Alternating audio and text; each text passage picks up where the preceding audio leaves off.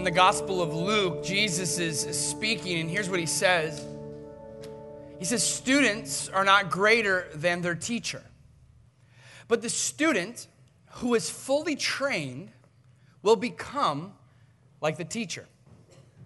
In this verse, he lays out what a disciple looks like.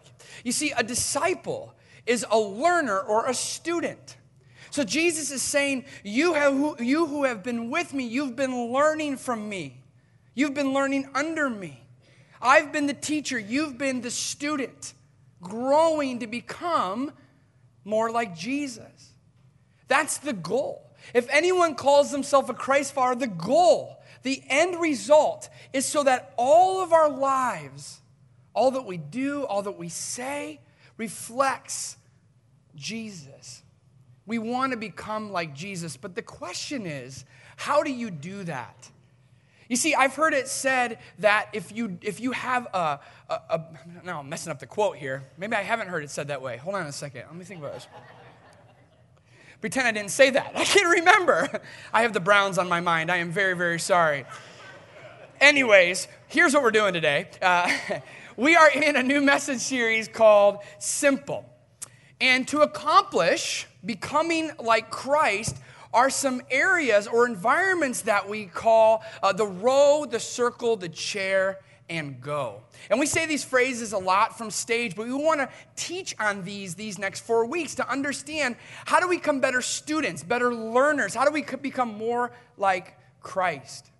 One of my friends, uh, he works at a discipleship ministry in Southern Ohio, and he sent uh, Pastor Todd and I a shirt and it said on the front, it says discipleship. Yes, eh, bless you. It says discipleship. It's simple and it's really hard. And I really like that because honestly, it is simple. Jesus lays out the different environments for us to become like him. He doesn't hide that behind some um, words or some religious talk. He literally lays out how to become like him. But it's hard because that demands all of us every part of us submitted to God's leadership in our lives. And so we want to show you as we interact with these four environments how we can become like Christ in all that we do. So we, we have the row, it's what you're sitting in today. It's what Jesus often taught in, either in the temple or he would be teaching from a boat or on a mountainside. He was teaching just like this. The chair is what we spend our individual time together as we are looking at Scripture and praying. That's what Pastor Charles is going to be teaching over these next couple weeks the row and the chair and the significance of that. Pastor Todd's going to teach on the circle and how we believe we grow best together. It's why Jesus has a circle of 12. It's the reason why in Acts the church was really big, but it also had to be really small. And so we want to look at that environment together as well. But today, we're going to look at what we call go. Because you can come to church, you can be in a circle, you can spend time with God in the chair, but if you don't do anything with your faith, your faith means nothing. It's like a sponge, right? You buy a sponge to wash dishes, but if you fill it, bless you, if you fill it with water, constantly and you don't wring it out, it doesn't have, it loses its purpose. So, what if the, the sponge is full of water? You can't do anything with it. You got to wring it out and then you can use it. So it is with being a follower of Jesus. You can come here and, and have all of these uh, teaching opportunities and circle opportunities and chair opportunities, but if you don't wring it out into the world, it means nothing. And one of the greatest examples I've ever heard about what it looks like to go in our lives is about a woman named Linda Wilson. Linda Wilson Allen is her full name, and she is a bus driver in San Francisco. Now, being a bus driver, obviously you are incurring a lot of issues. Uh, irritable passengers probably being one of them. They don't really want to talk. A lot of times people have their headphones on. They're running late. They want to get to work, want to get to the grocery store, want to get to wherever they have to go. Oftentimes you're, you have a breakdown maybe in your bus. There's issues along the way. Traffic jams. Can you imagine the traffic jams in California compared to Norwalk? I mean, I couldn't imagine that. Navigating that in these busy roads as a bus driver, it would be a really hard, frustrating job. But see, that's what's different for Linda. Linda doesn't look at being a bus driver as a job, she, look at, she looks at it as a calling. You see, Linda knows the names of her regular commuters. So when they walk onto the bus, maybe they've had a bad day, instead of just interacting with the bus driver, they're interacting with a friend who knows their name, who asks how they're doing. What's great about Linda is if Linda knows one of her regulars is running late, she will wait for them. Usually, the bus, it has to be at certain times, at certain pickups, but she's okay with being a little bit late and she'll make up the rest of that uh, late time later in her route because she values her regulars. There's a story about Linda's interaction with Ivy that really caught my attention. Ivy was about to get on the bus, and she was an 80 year old woman who had tons of bags of groceries. And Linda put the bus in park, got off the bus, went down the steps, took those groceries from Ivy so she wouldn't have to carry those up the steps. Ivy sat down. Linda put her groceries next to her. And what happened in that moment is that now Linda has another regular customer because Ivy would wait for that bus so she can ride with Linda. But you know what else is incredible? Once a month after Linda's shift, she would take Ivy grocery shopping. And they became like a daughter and a mother who was once a bus driver and a commuter. I'm thinking of Linda's friend Tanya. You see, Tanya moved to California, didn't know anybody. Linda pulls up, doesn't recognize Tanya. She gets on the bus and she asks Tanya about her life. And Tanya explained that she didn't know anybody, and Linda asked her to come to her house for Thanksgiving. Can you imagine that? Going somewhere, not knowing anybody, and your bus driver invites you over to their home for Thanksgiving? Tanya and Linda are friends now, and they hang out outside of their regular interaction. You see, there was this guy who was a regular commuter on Linda's bus and wrote for the San Francisco Chronicle and fell so in love with her and saw the impact that she was having on everyday commuters who rode her bus that he wrote an article in the San Francisco Common, uh, in, in the San Francisco Chronicle. Now, here's the cool thing. As he's getting to know her and writing this article, he says this about her life. Her mood is set at 2:30 a.m. when she gets down on her knees to pray for 30 minutes, the Chronicle states.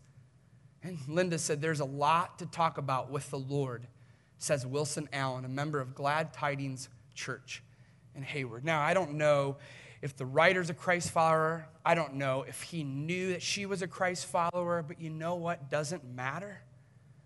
It doesn't matter if they knew that about each other. What matters is she is living out her calling in life.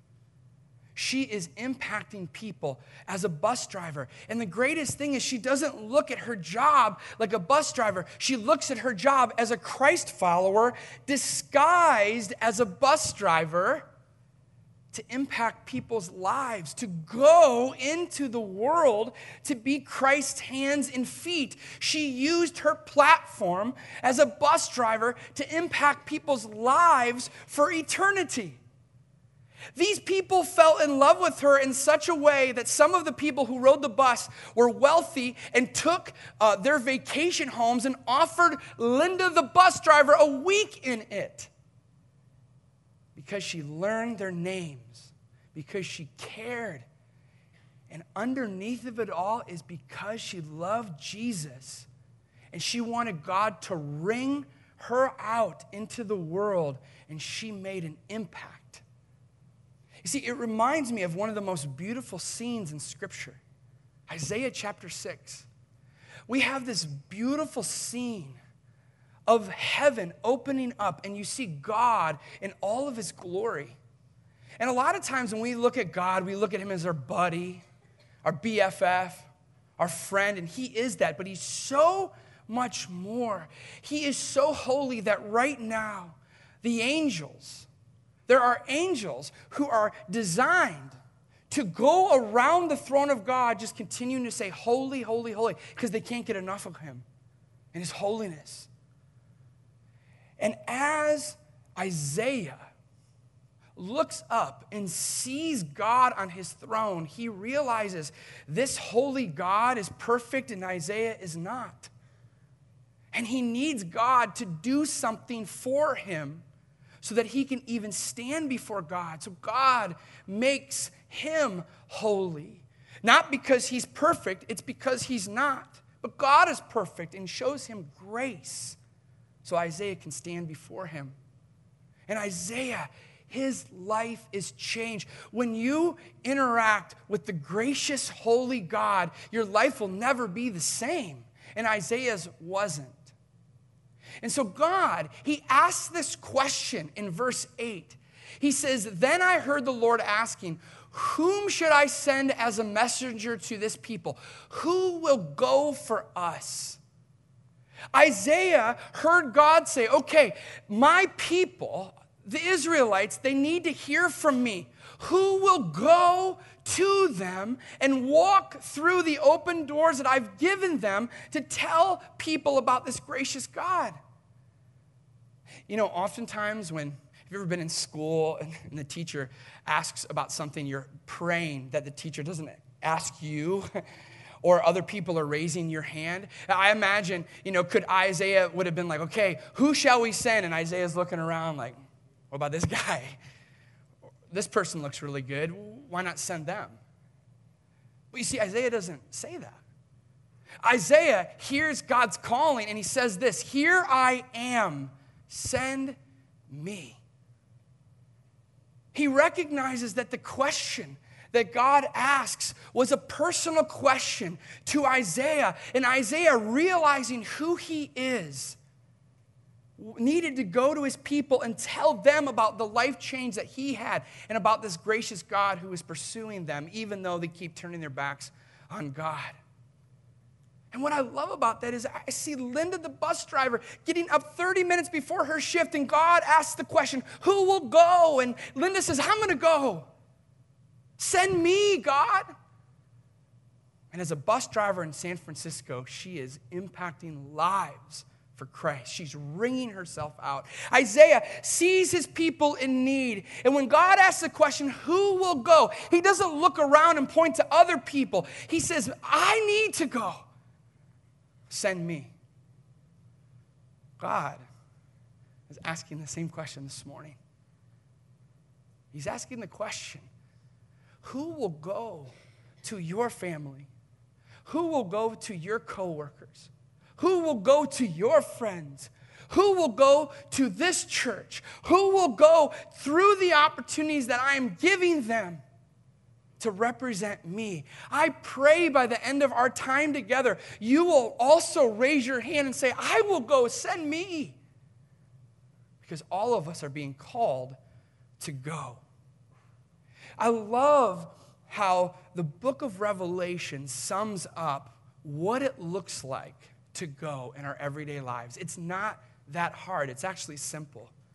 Here, here's what Jesus writes to the church of Philadelphia in Revelation chapter 3. He says, Write this letter to the angel of the church in Philadelphia. This is the message from the one who is holy and true, the one who has the key of David. What he opens, no one can close, and what he closes, no one can open. He says, I know all things you do, and I have opened a door for you that no one can close. You have little strength, yet you obeyed my word and did not deny me. I love the phrase open door, a door that God has kicked open himself, that no human can open, but God himself opens, and no human can close. And what's great about this term open door in Revelation, the writer means it twofold. The first is it's a vertical relationship with God that the door is always open that God will never close the door of fellowship to you if you are a Christ follower. Anyone in here make mistakes? Okay, two of you. All right, well, just close the doors. to those who do, I'll tell you, I, I sit with you this morning. I, as I was going to bed last night, I just was reviewing my day and how many times I blew it with my wife, with my kids, with my thoughts, with my words, with my actions. Things I wish I didn't say, I said. The things I probably should have said, I didn't. And you know what? I'm reflecting on Revelation chapter 3, verse 7, that God says, Eric, I know I probably should close the door to you based upon what you've done. But because of what Jesus has done for you, no one, not even you, in all of your mistakes and all of your sin and all of your past and all of your struggles, can close that door. It doesn't matter who you are. It doesn't matter where you've been. It doesn't matter what your past is, or what your current status is, or what your future looks like. If you have said yes to Jesus, He's kicked the door open through the cross. That's why Pastor Mark said we have hope. A hope that God says, I will receive you. Even when you're a good boy or a good girl, I'll receive you. And even when you're doing horrible things, I will receive you because you are mine. An open door policy when it comes to our Lord Jesus. But that doesn't stop just vertically. God, who has changed us, wants us to go through open doors so other people can be changed as well. That's why Paul, Jesus says, I've opened doors for you. He, he's thinking back of what Paul has said. Every time Paul is either with a church or he's speaking to outsiders, he has said in different ways, I've opened doors for you, walk through them.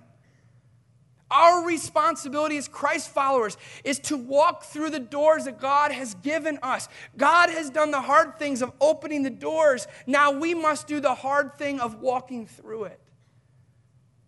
I love what John Ortberg says in All the Places to Go, How Will You Know? A title that's off of uh, a Dr. Seuss book. And he describes what an open door looks like. An open door is a beginning, an opportunity, but it has no guaranteed ending. And feeling ready, that's overrated. God, He's looking for obedience. You see, there's often times when God has an open door, and you may recognize it. You may say, I can't do that. I don't know what the outcome is. If you are those kind of people in this room that you don't like to take risks, you like to know the ending, an open door can look scary because you don't know what's on the other side. And if you are here today and you're fearful or you're scared or you're worried or you don't know what people will think of you or what it will cost you or what God will ask you to do, and yet you see the open door, it's okay. It's okay to feel that way. In fact, God knows we'll probably feel that way. Here's how I know that. Go back to Revelation 3, verse 8 again. Look at the end of it. It says, You have little strength or little faith. However, you obeyed me. You obeyed my word. You didn't deny me. Tim Keller says it, be- says it best. I won't mess up this quote. I hope not.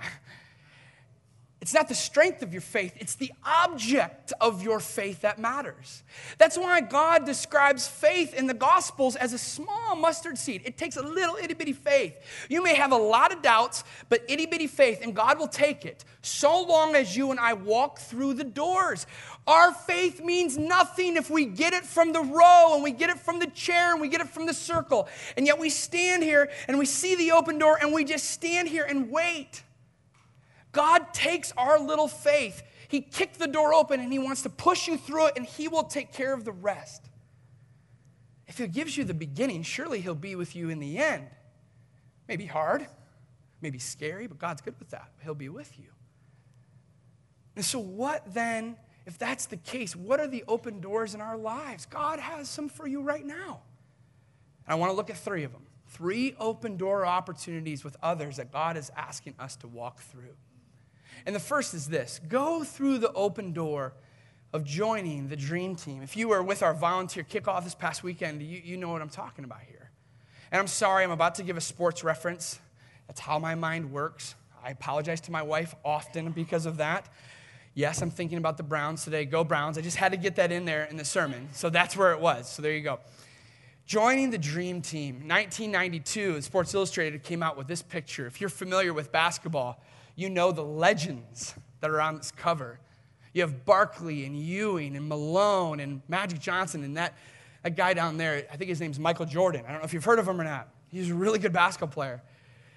These five are a part of the greatest team ever assembled. For the first time in Olympic history in 1992, NBA All Stars joined together to go out and try to win the gold medal for the United States. And they dominated on the court, brought home the gold medal. And the greatest team in history is now called the Dream Team. I want to tell you about a cuss word that I want us to stop using. I know which ones you're thinking. Three letters, four letters, five letters. It's a little longer than that. It starts with a V. Volunteer. I hate that word. Because a volunteer, when we use it, it feels like a word that's kind of less than. I'm just a volunteer. I hear that all the time at the chapel. Well, I'm just a volunteer. No, you're not just a volunteer. You are a part of what we call now at the chapel the dream team. We don't talk about volunteers anymore.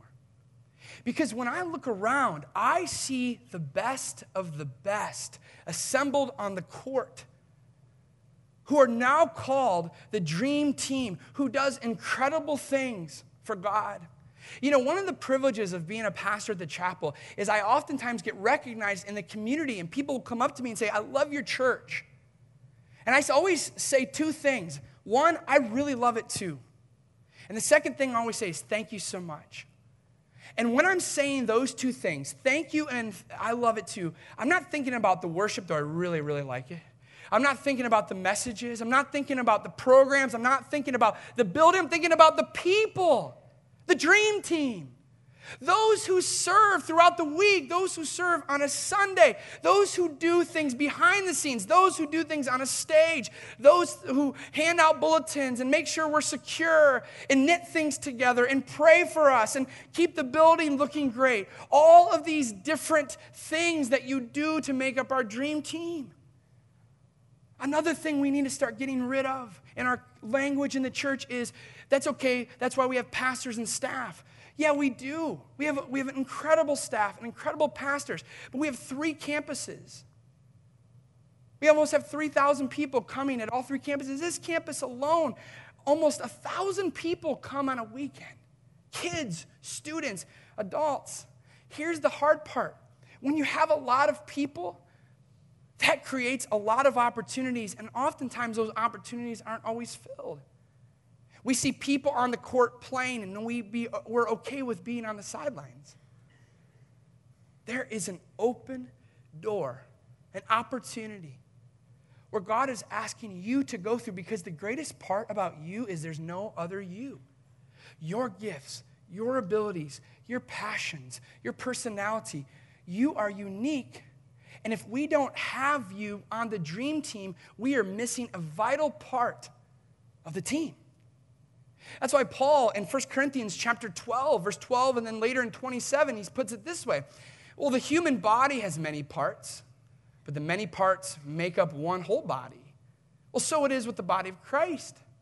All of you together are Christ's body, and each of you is a part of it.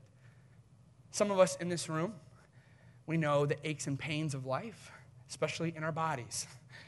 Some of us are missing parts. Some of us have parts we wish a surgeon can just fix and magically the pain goes away, but we all know that's not always possible. And if you've been at the chapel for a while, you know I have back issues. I've had back surgery. And when my back feels good, I can do anything. When my back doesn't feel good, I feel like I am limited in a lot of things that I do.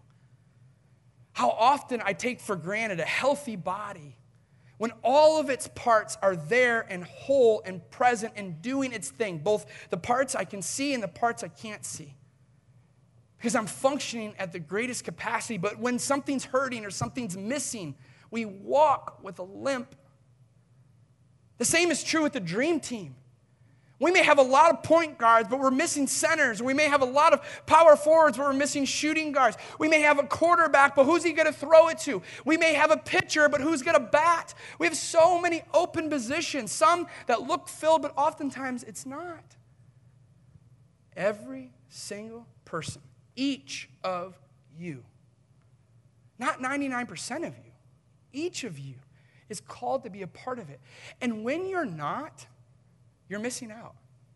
And you may say, You're just trying to recruit volunteers. No, I'm actually trying to tell you about open door opportunities. Because God created you to be a sponge, to use your abilities to serve, not just the outside, we'll get to in a moment, but the inside. And we miss out because of that. But not only do we miss out, you miss out. Those of you who are volunteers, who you know have, sorry, those of you who are part of the dream team, sorry about my language. Those of you part of the dream team, you know what it feels like to be wrung out.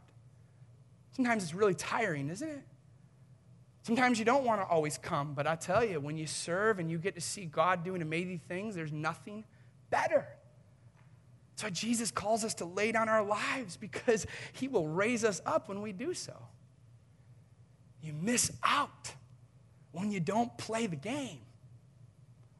So, would you get your welcome programs out for me? Hopefully, you got one. Pastor Mark went through it before. I want you to get your welcome programs out. Usually, we have a notes page to write things down. I replaced that with an opportunities open door page. In that page, it looks like this. All of these are teams that are missing key players. And when I look up there, I see people who are faithful who I am so indebted to as a pastor of this church, who serve so well.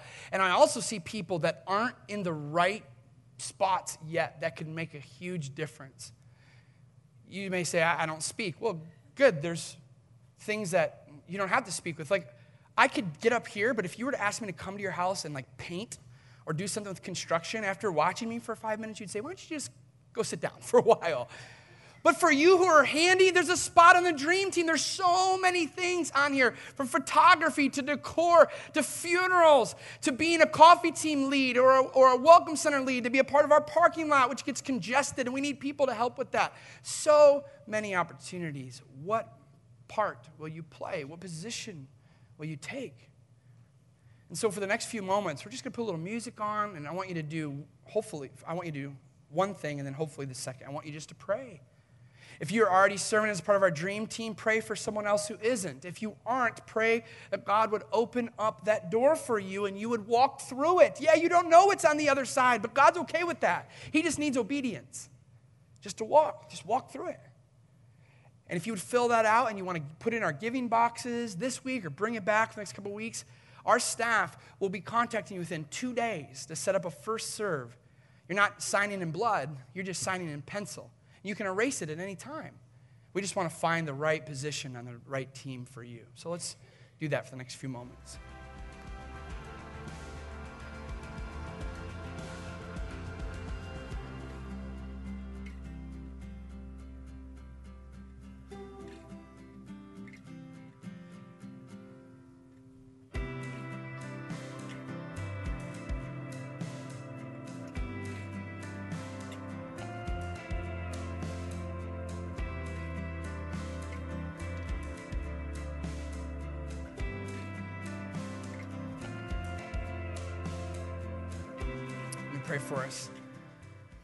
Father, I love that you give us open doors even inside the walls of the church. Lord, there are people who are part of our dream team now, God, and it is your dream come true to see them serve. And God, you're not going to beg, I'm not going to beg. You just want to give opportunities so we can be at full health, full strength, so we have the best on the court. God, would you show people the open door that you have using their gifts and ability and talents and availability to serve inside the walls so we can be the body that you're calling us to be. In Jesus' name, amen. Hold on to those. You can put them in our giving boxes, bring them back, pray about it whenever you want. We're not done yet, by the way. Sorry. You can leave if you want. I got two more. You're so conditioned to prayer and then going, I still have like four minutes. You know I'm going to use it. So let's keep going. Actually, a little bit more than four, six. So let's keep going. So that's inside the walls. What about outside the walls? Because again, we could come here, we can take in the message, we can even serve our fellow people, but do you know anybody in your life that doesn't know Jesus?